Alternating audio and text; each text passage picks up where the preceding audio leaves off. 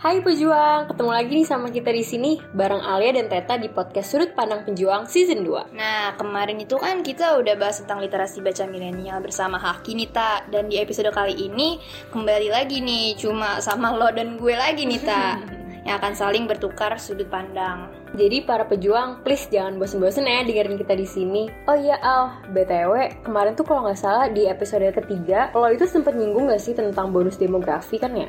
Bonus demografi itu apa sih? Nah, bener banget, Tak. Kemarin itu gue sempet nyinggung tentang bonus demografi kan.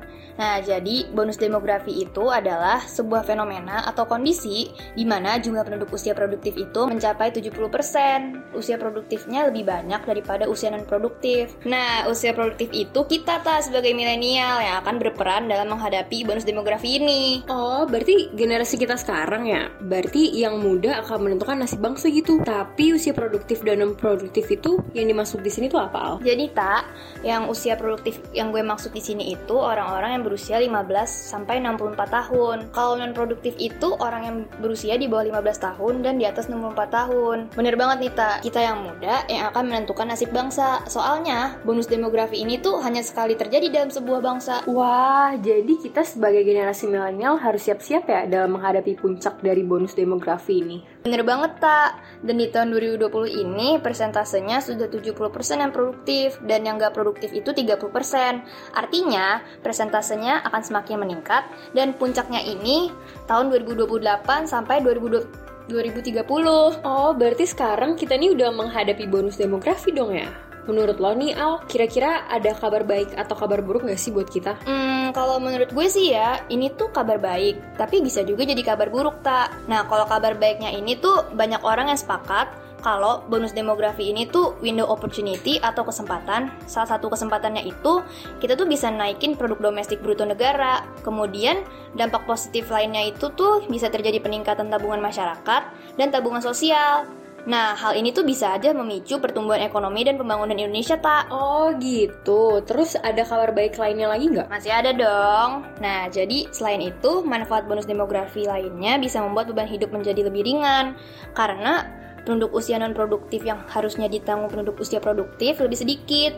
Bahkan nih ya, tak, beberapa pakar tuh bilang kalau Indonesia ini tuh berpotensi menjadi negara maju dalam fenomena bonus demografi ini. Ih, banyak juga ya manfaat dari bonus demografi ini. Tapi ya Al, kalau menurut gue sih berbagai dampak positif yang lo sebutin tadi, bisa aja Indonesia itu mendapatkan jika generasinya itu siap dan dipersiapkan dengan sungguh-sungguh. Bener banget, tak. Kalau generasi milenial tidak siap, maka yang terjadi itu tuh bisa sebaliknya. Iya kan, soalnya tuh kalau misalkan jumlah masyarakat usia produktifnya itu banyak membutuhkan lapangan kerja, berarti kalau misalkan lapangan pekerjaannya itu tidak banyak dan tidak memadai, justru bakal menyebabkan banyak pengangguran. Apalagi nih ya, kalau misalkan kita melihat masyarakat ekonomi ASEAN atau MEA, persaingan untuk mencari kerja di Indonesia itu bakal semakin berat. Bener tak?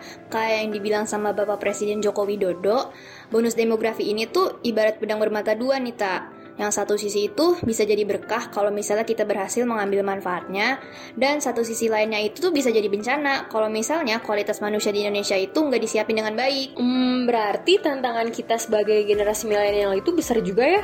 Soalnya jumlah usia produktif yang gede ini kan bakal sia-sia kalau misalkan nggak dibarengin sama skill yang mumpuni. Nah, bener kan? Tumpuannya tuh ada di kita tak sebagai generasi muda.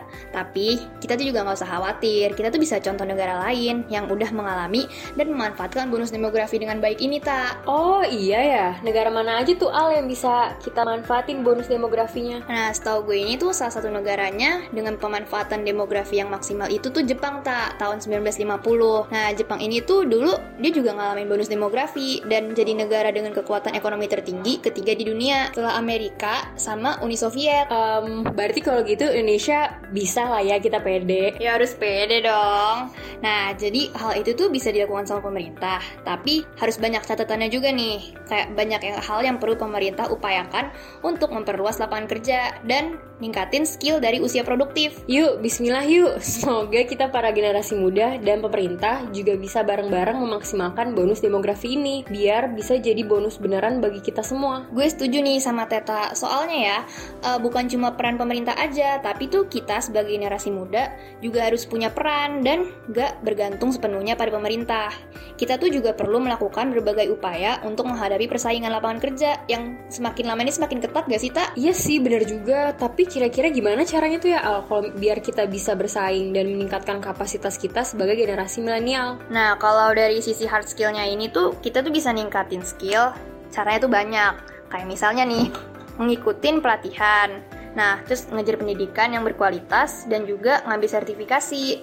Nah, selain itu, tak, kita juga perlu juga bagi kita untuk belajar menemukan skill baru di era digital ini. Ih, bener banget sih. Terus kalau misalnya dari sisi soft skill, kita bisa juga nggak sih ningkatin kreativitas kita, terus kita lebih inovatif, lebih optimis, pokoknya banyak deh. Nah, iya bener. Dan dengan hal itu semua, kita tuh bisa yakin akan tercipta generasi milenial yang nggak sekedar produktif aja nih, tapi juga berkualitas. Jadi kita tuh bisa bersaing di industri kerja. Iya sih, gue yakin sih Al, kita nih sebagai generasi milenial bisa bisa manfaatin peluang ini dengan baik selama kita tuh sadar sama peran dan tanggung jawab kita sebagai pemuda dan pemudi bangsa untuk menyongsong Indonesia emas di masa yang mendatang. Yuk bismillah kita niat dulu. Pokoknya nih ya kesimpulannya bonus demografi ini tuh bisa jadi tantangan besar buat kita semua, terutama tuh bagi yang menginjak usia produktif.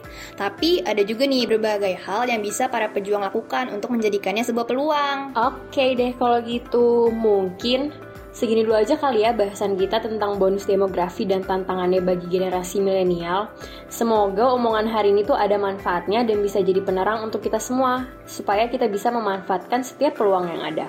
Gue Alia dan Teta di sini izin pamit undur diri ya. Makasih udah mendengarkan episode podcast Sudut Pandang Pejuang kali ini. Sampai jumpa pekan depan, tentunya dengan episode-episode yang tidak kalah seru dengan topik hari ini. Think big, start small, act now. Bye pejuang.